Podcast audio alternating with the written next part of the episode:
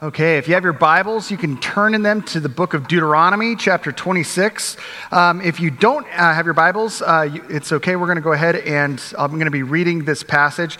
Um, actually, this passage, and uh, I'm actually going to start off with a passage from Ecclesiastes chapter 11, verses 1 and 2, and then jump on over to the book of Deuteronomy. But Deuteronomy is where we're going to be kind of hanging out for most of the service. So as soon as, you, uh, as soon as we're done, you can go ahead and turn there. But right now, if you could all stand for the reading of Scripture.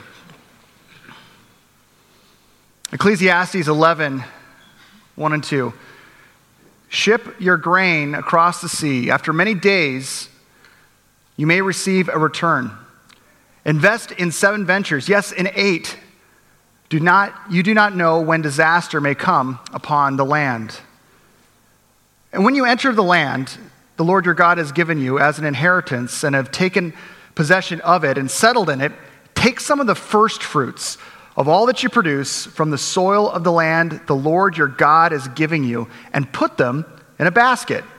Then go to the place the Lord your God will choose as a dwelling for his name and say to the priest, in office at the time, I declare today to the Lord your God that I've come to the land the Lord swore to our ancestors to give us. The priest shall take the basket from your hands and set it down in front of the altar of the Lord your God. Then you shall declare before the Lord your God, My father was a wandering Aramean, and he went down into Egypt with a few people, and he lived there and became a great nation, powerful and numerous. But the Egyptians, the Egyptians mistreated us and made us suffer, subjecting us to harsh labor. Then we cried out to the Lord, the God of our ancestors. And the Lord heard our voice and saw our misery, toil, and oppression. So the Lord brought us out of Egypt with a mighty hand and an outstretched arm, with great terror and with signs and wonders.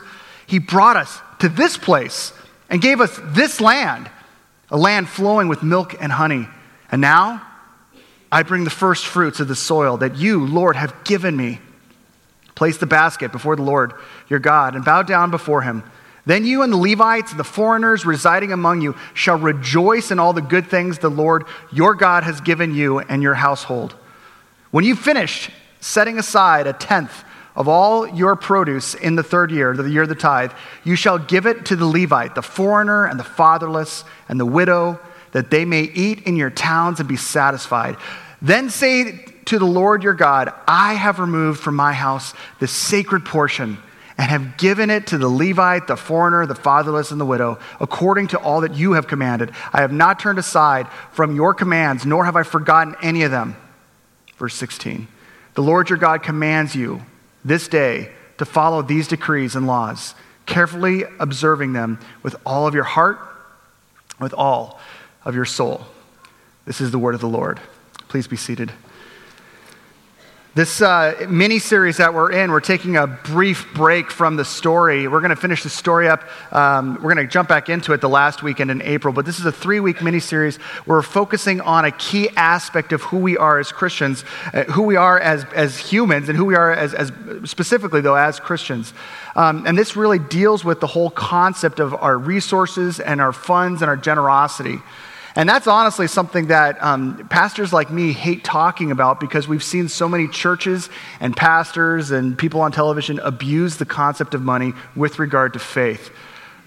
The problem is, is that when I get uh, gun shy about actually speaking about that, that only hurts you.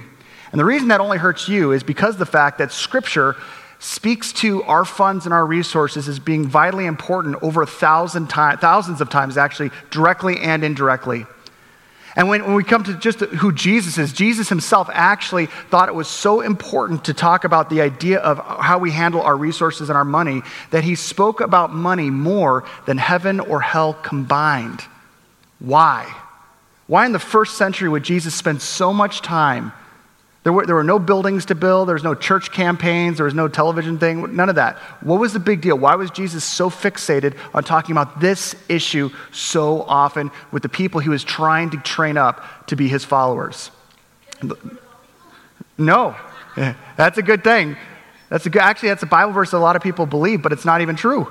Um, money isn't the root of all evil, is it? The love of money is the root of all evil. And that's actually something where we actually, when we see people, Jesus knowing that this oddball thing of money has a way of taking us and capturing our hearts in such a way that it can totally ruin families, totally ruin couples, totally ruin people groups.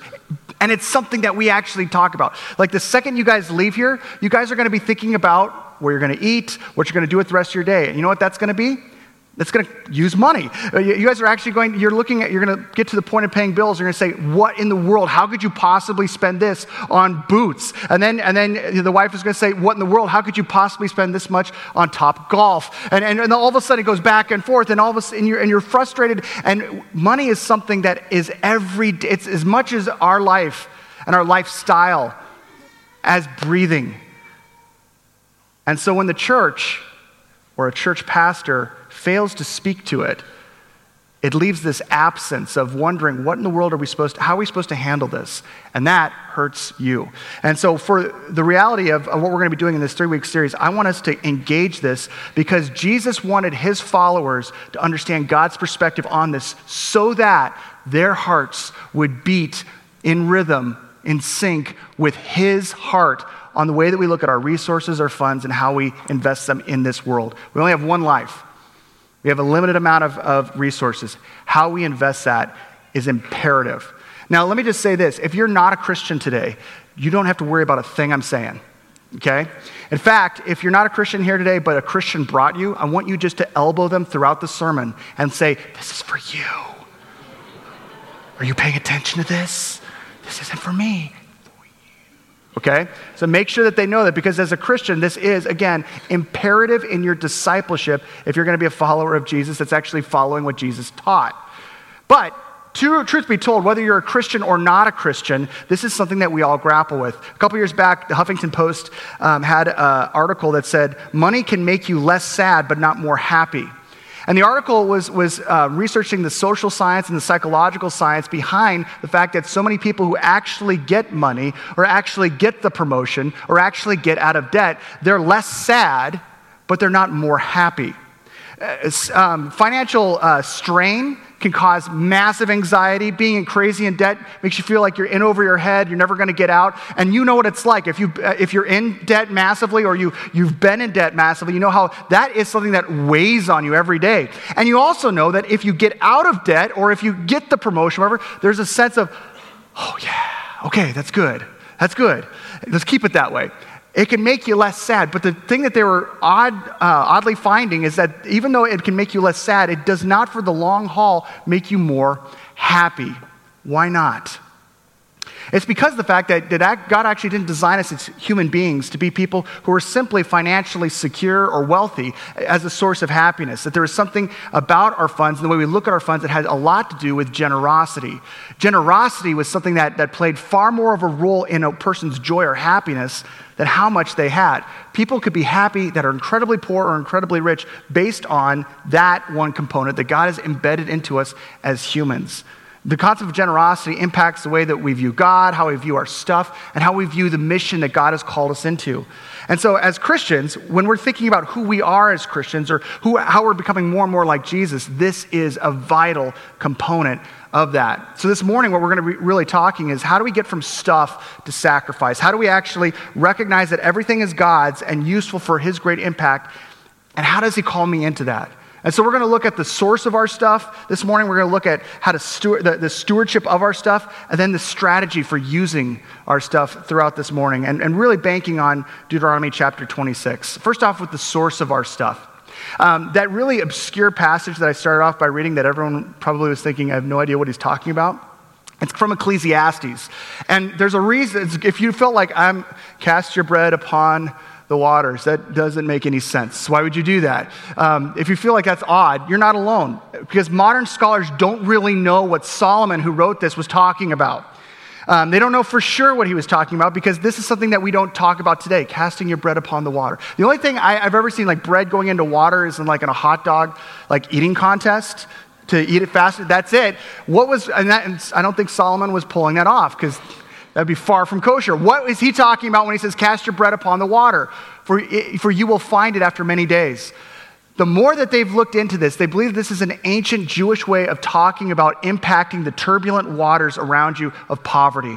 That in the turbulent waters around you of poverty, casting your bread out there was this idea of taking a portion of what you've brought in for your family, the bread corn, and casting the bread corn out in the turbulence around you.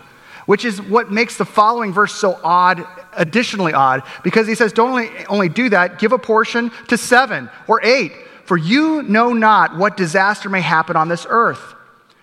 Now, again, this is Solomon. He's supposed to be one of the wisest individuals of, of human history. And yet, what is Solomon doing? Solomon is saying, hey, you don't know how crazy or turbulent financial reality could be for right now. You don't know about your 401k. You don't know about your retirement. So, because things are so crazy, turbulent, and uncertain, you should be liberal in how you use your funds to help other people. When natural tendency would say be more fiscally conservative, Solomon is saying for us, what we do is when things are more crazy, we actually get more liberal and more, more generous in what we're giving to others. How in the world could someone so smart say something so dumb? The only way that he could is if Solomon knows something that we don't, and that's this the source of our stuff, it's all God. Everything that we have, he is the source. And whenever, whenever you see in, in Jewish, Solomon is writing Ecclesiastes built in banking on something he studied as a kid. In the Torah, it starts to talk about this reality of the fact that everything is sourced back to God. Everything that we have is God's people. We can source it back to Him. If you take a look in Deuteronomy chapter 26, you see it. He says this When you have entered the land, the Lord your God is giving you. Take some of the first fruits of all that you produce from the soil of the land, the Lord your God is giving you, and put them in a basket. And so, what he's saying is this um, remember back, remember back when we were like slaves we were oppressed? And, and we, had, we had no rights. We had, I mean, we were total slaves. And then God got us out. God rescued us and he brought us into a land, and he didn't set us up so we would have, like, we could outgun, outsmart, out military campaign the country we are going into. God said that it was ours. And so he took us, a minority movement that was outgunned and, and, and out, outmanned and outstrategied uh, from, from these guys who were military geniuses. And he took this minority movement, this group of kindergartners who were going up against Al Qaeda, and we succeeded so that we would know that the source of our success was not us or anything we have or anything we could do, but it was God. And so, for the Jewish mindset, they would always source everything back to God did it. When you have entered the land, the Lord your God is giving you. Not that you earned, not that you purchased, not that you won, but that God gave you. The source of everything is Him. He was making it clear that God's people recognize that God is totally God over every part of our reality. We are not our own. Paul in the New Testament even talks about how like our bodies aren't even our own. These, this isn't mine. This is God's body. And so what I choose to do with this body is imperative because it's not mine. My finances, my, my resources, my house, my car. I may have the deed to those, I may have the title to those, but they're not mine. The source of that is God. Now, if God is the source, then that, that actually causes something in me. If the source of my stuff is it's all God, then the stewardship of my stuff has to be reflecting that. That means that, that I'm, I'm operating as if it's not mine. And you, you handle things that are not yours differently than if you're the owner. Um, so what, what, God does is this. He doesn't simply say, okay, I am the source of everything. I, I, all, everything that you have is mine. So I'm just going to just invisibly siphon it. I'm going to invisibly siphon all of, all of your, the, the grain offering that I want from you, and it's going to be gone. He doesn't do that. God actually does what you and I do in every relationship that's important to us. Every relationship that's important to you, whether it's a girlfriend and a boyfriend, whether it's a husband and wife, or a parent or a kid or a, or a coworker, the important relationships we have, we have some type of an interaction. There has to be some type of physical interaction where I'm talking to you, or we're actually going together, or we're embracing. There's some type of physical interaction that shores up the fact that we have something here that's special. So, God, who's the source of all of our stuff, He doesn't simply say, it's all mine. He says, I want you to actively step into this and participate with me. Look at what happens in Deuteronomy chapter 26, verse 10. And now I bring the first fruits of the soil that you, Lord, have given me place in the basket before the Lord your God and bow down before him. God writes into the script of a people I want to condition the generosity within your heart so that it's not just taken, it's, it's willfully given. This is like within the law of who we are as a people, in, the Hebrew, in the Old Testament, in the Hebrew people. This is who we are. But it's going to be something you have a participation with. That even though it's a sacrifice, there's going to be a joy component because it's going to be looked through the lens of a relationship. You're taking something that's mine already and giving it back to me. We have an interaction, which of course brings us to the sweet motorcycle.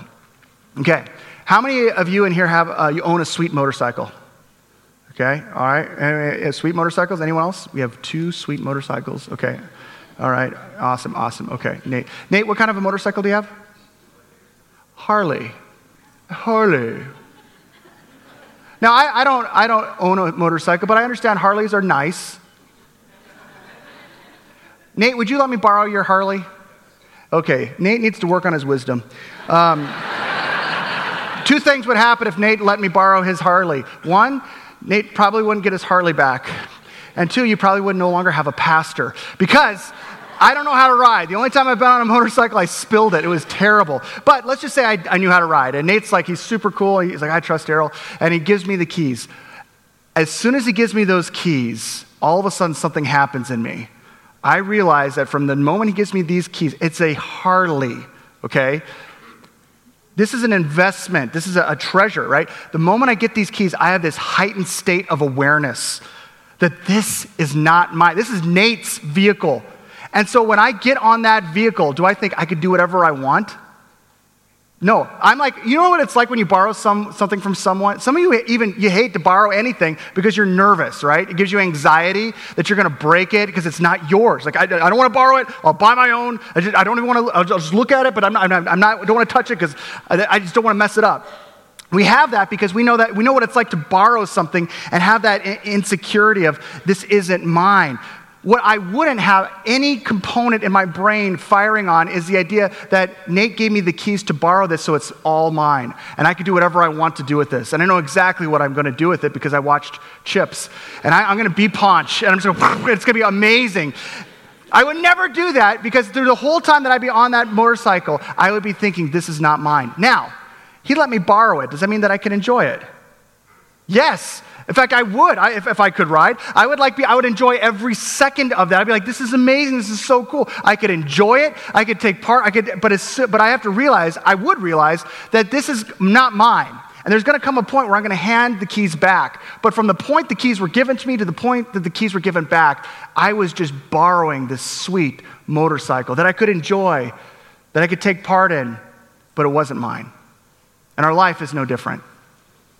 God has handed you over the keys of your life, but it's not your life, it's His. It's His life, everything in your life, your resources. He handed you the keys to those, but it's not your resources. It's not 10% His or 90% yours, it's 100% His. And so we can't possibly operate in our life or our finances as if, well, this is all for me, right? I can do whatever I want with this. No. I mean, we could if it was ours, but we're borrowing this. He's the source of everything, and we're called to be the money managers of we're God's money's managers. So just as much as the source is all God, stewardship is on me. As a Christian, I am God's money manager for my life, not your life. I'm not your money manager. I'm called to be faithful with what God's given me. I'm, I'm, I'm, God's money manager for my life. I then engage all that I am and all that I have as a steward taking care of someone else's treasure. Whatever's in your bank account, whatever you have as an income, that, that's someone else's treasure.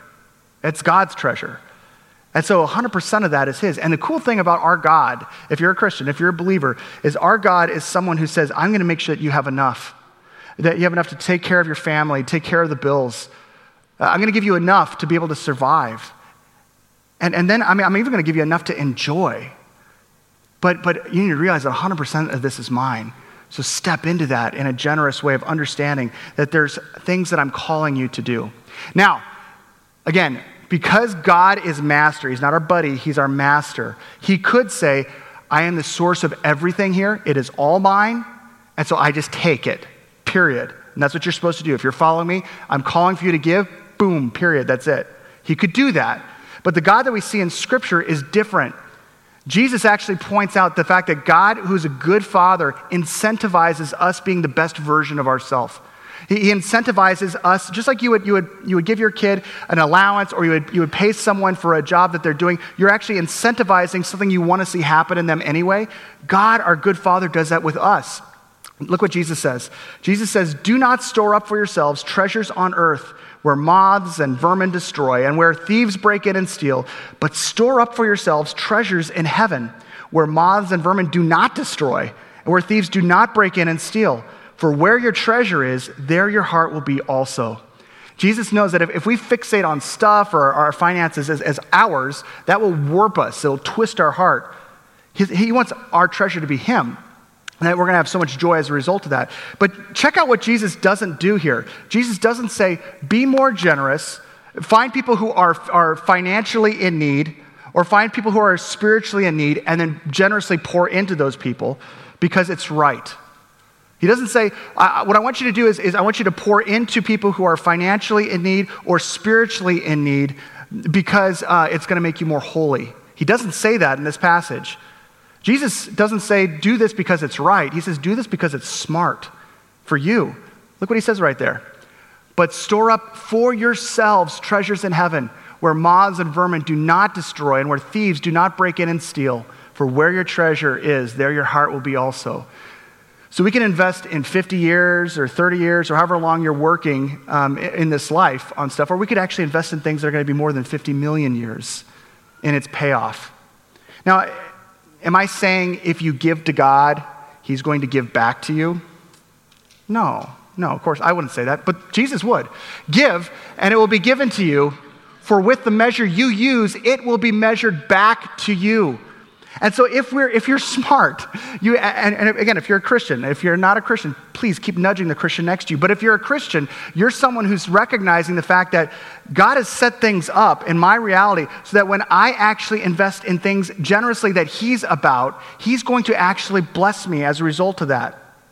Growing up as a pastor's kid, um, my, my dad was a pastor of a really small church, and I remember being so confused. I've, I've shared this before, but I remember just being so confused as why my mom and dad would talk about what they're going to give to God in the, in the offering. I thought that was the, I thought you, I th- thought that was really dumb. Like, Dad, you're the pastor. Like, you don't have to pay. Those people pay, okay? You, you are preaching and everything else. Those people, why, why are you paying? I mean, that's like Walt Disney, like paying money to go into Disneyland. That makes no sense at all. Why would you do that? And my dad said, Son, it is not about, he says, I am a Christian. This is who I am. And because I'm a Christian, I give to the work of God. That's what I do. I'm like, yeah, but dad, you're the pastor. You're already given to the work of God. He said, I know, I know. But here's the thing I never shortchange God, He's never shortchanged me. And I remember thinking, you know what, though, dad? We probably could afford some cooler stuff. If you stepped it up a little bit, and I mean, God would understand. My family was nowhere near rich by American standards at any point. Now, any American is far richer than, than other people on planet Earth. We're like crazy princes and kings compared to other parts of the world. We don't know how good we have it.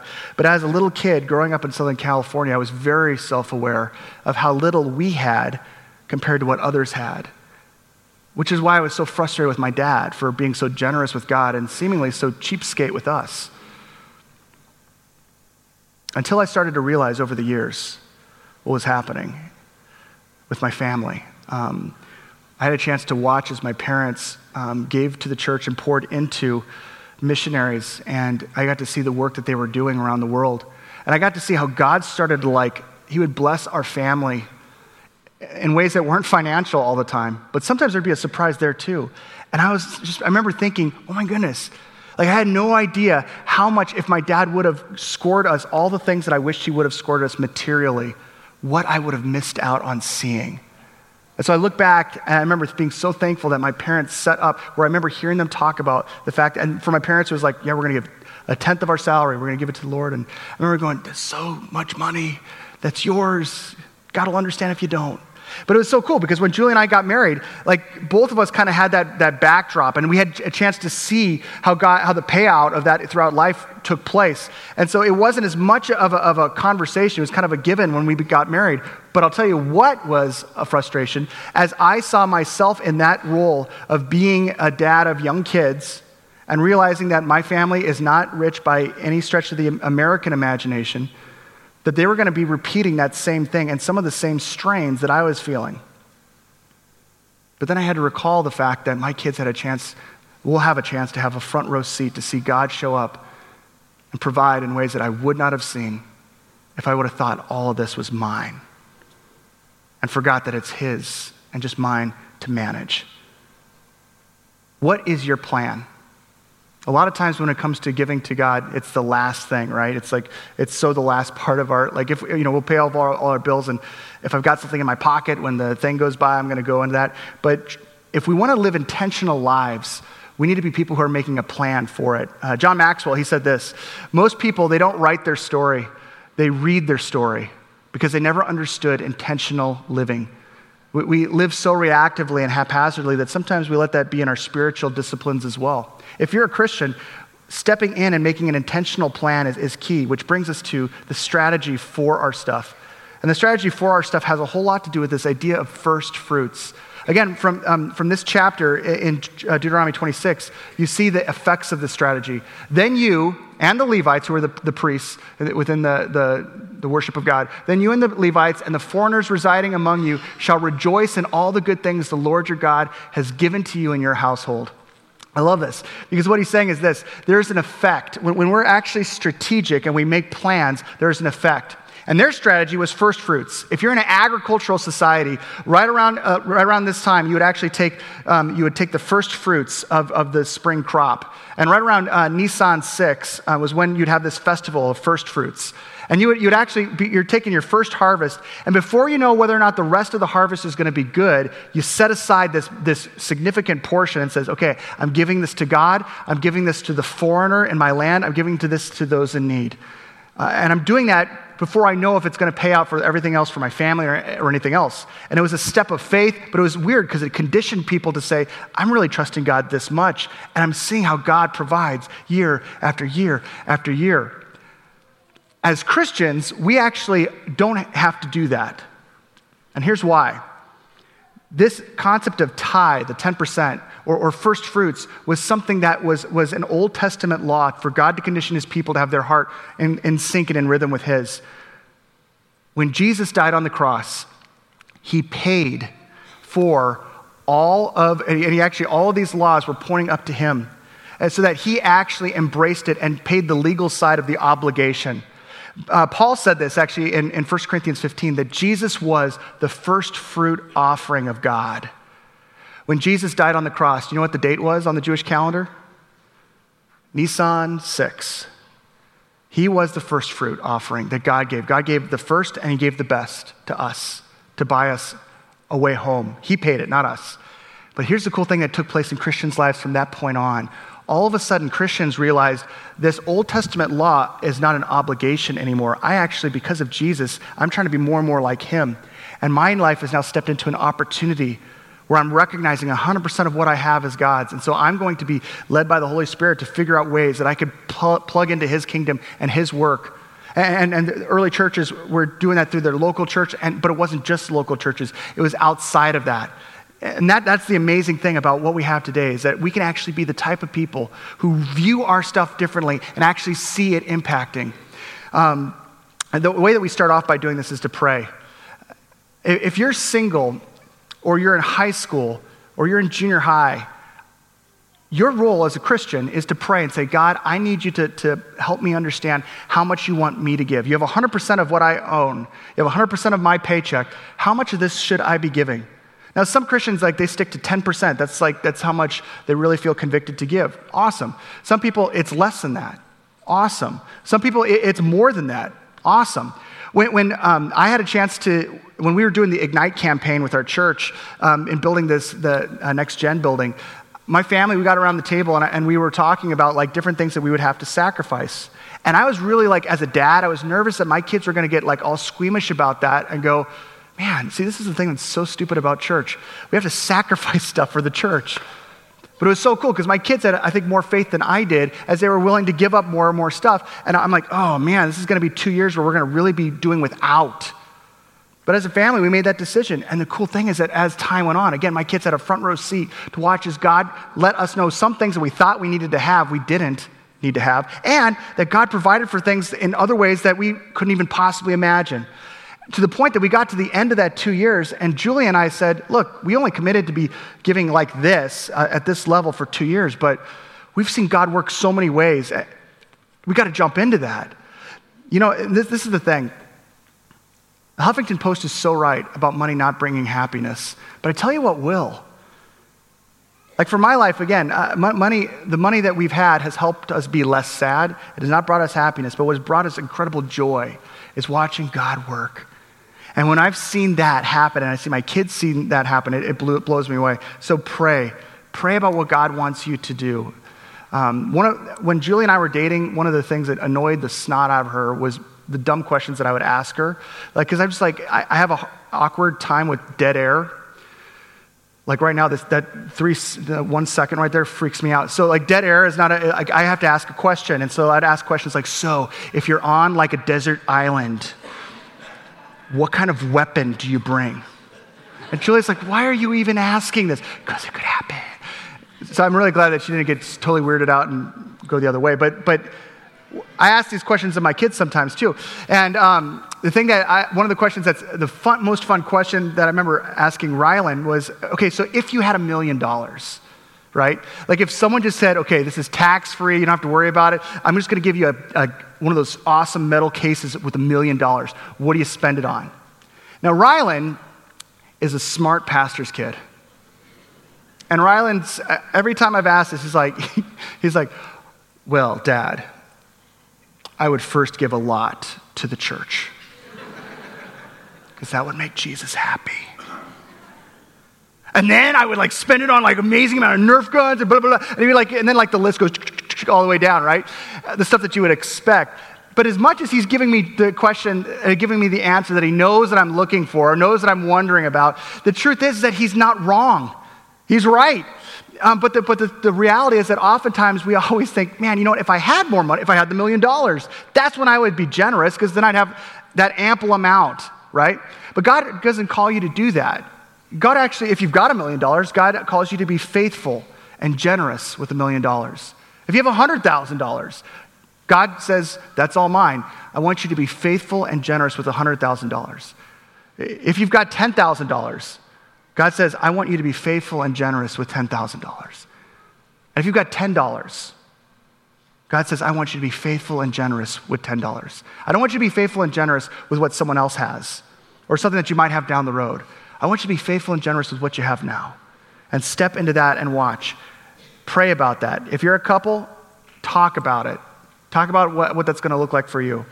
Um, I, I want to challenge, uh, we're giving this challenge to those who are already givers to be people who say like what if we like grew what we give as a percentage by one each year and just watch to see if god let us live without that percentage and see what god did actually through it but to take a 1% challenge and step into that for this year you know 1% more than what you're regularly giving and see what god does as a result of that now as i say that if you get generous and god really captures your heart as a believer that means that some money is not going to be coming to Manuka Bible Church. Some money is going to be going to other areas, other organizations, mission agencies, or just with people that you interact with on a daily basis. And if this was just a, a, a, fundraiser, well, that would be bad news for Manuka Bible Church. But if this is a kingdom that we're about, that's good news because that's going to grow your generosity there and here. And you're going to see yourself blown away as that takes hold of your heart. Pray about it, then make that plan. Figure out what it is that God wants you to do, and then take action. Don't, don't keep it hypothetical, step into it. Um, this guy named Willard says this generosity is at its core a lifestyle, a lifestyle in which we share all that we have, are, and ever will become as a demonstration of God's love and a response to God's grace. It's not enough for a church to talk about generosity, nor is it enough for individual Christians simply to commit to being generous. What makes generosity a real and powerful witness to God's love is our action take action. So, again, there's lots of ways. We're going to be talking about these different ways next week and the week after of way that you could pour in uh, generously. But just speaking for our church, the way that we want to see you stepping in and priming the pump of that here is actually stepping in and saying, okay, we got like this weekly offering. Um, and that's not something that's just there so we're paying like the light bills. We keep it as part of our worship service because it's an act of worship. It's responding to a generous God generously, it's responding to, to a God of grace with grace and trust. And so that's something that, that a lot of people here take advantage of because some people here still write checks and stuff and, or, or whatever. Um, most people that I know that are younger than 35 don't carry a checkbook. Um, if you are like 21 years old and you carry a checkbook, you are the coolest person on planet Earth because um, you're so hipster. Nobody does that. But most people don't. And, and so, what, what we just realizing that we want to enable people to, to walk into that generosity, be part of that kingdom, um, we established that online giving with manukabible.org. There's a tab for that. And so, that's a way that you could step in.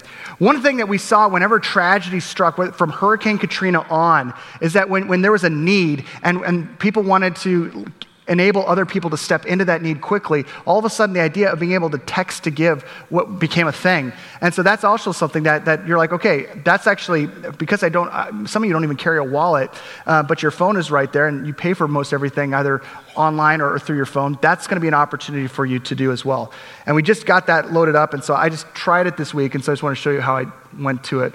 Um, the number's right there. Feel free to jot that down. That's in your notes. You could do this right now if you'd like. Uh, but you text give to that number, and then this comes up on your screen. This is actually a screenshot of my screen with my 54% battery.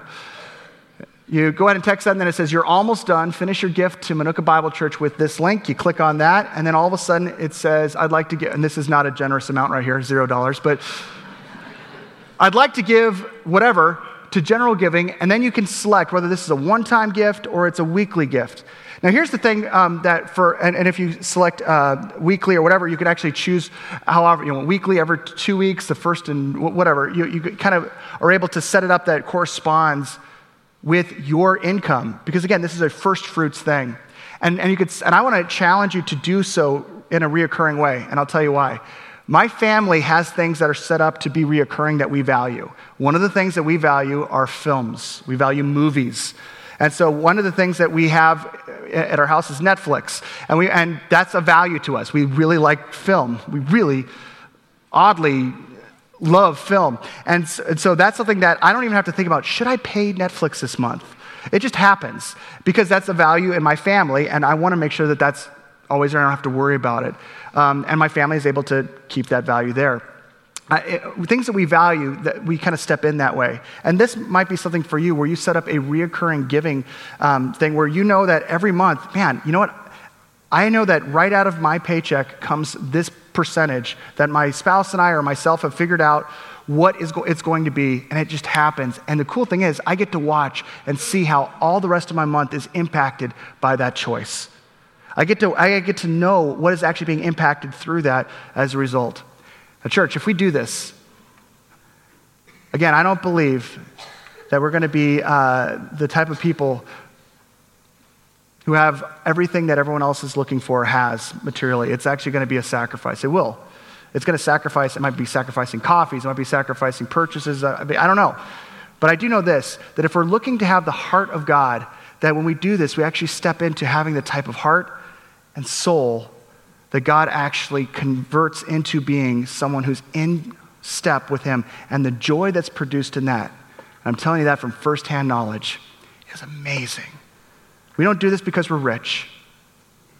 We don't do this because um, we're the nicest people on planet Earth. We simply are generous because that is who we are, who we are as Christians. Amen? Amen. Let me pray for this morning's offering. Lord Jesus, I lift up to you Thanks uh, for being the one who is the source of all that we have. God, it, um, it's so easy to get so squeamish about talking about something so private. But Lord, I, I pray that you empower us, that you liberate us to be more liberal and more generous with the, the things that we hold so close to ourselves.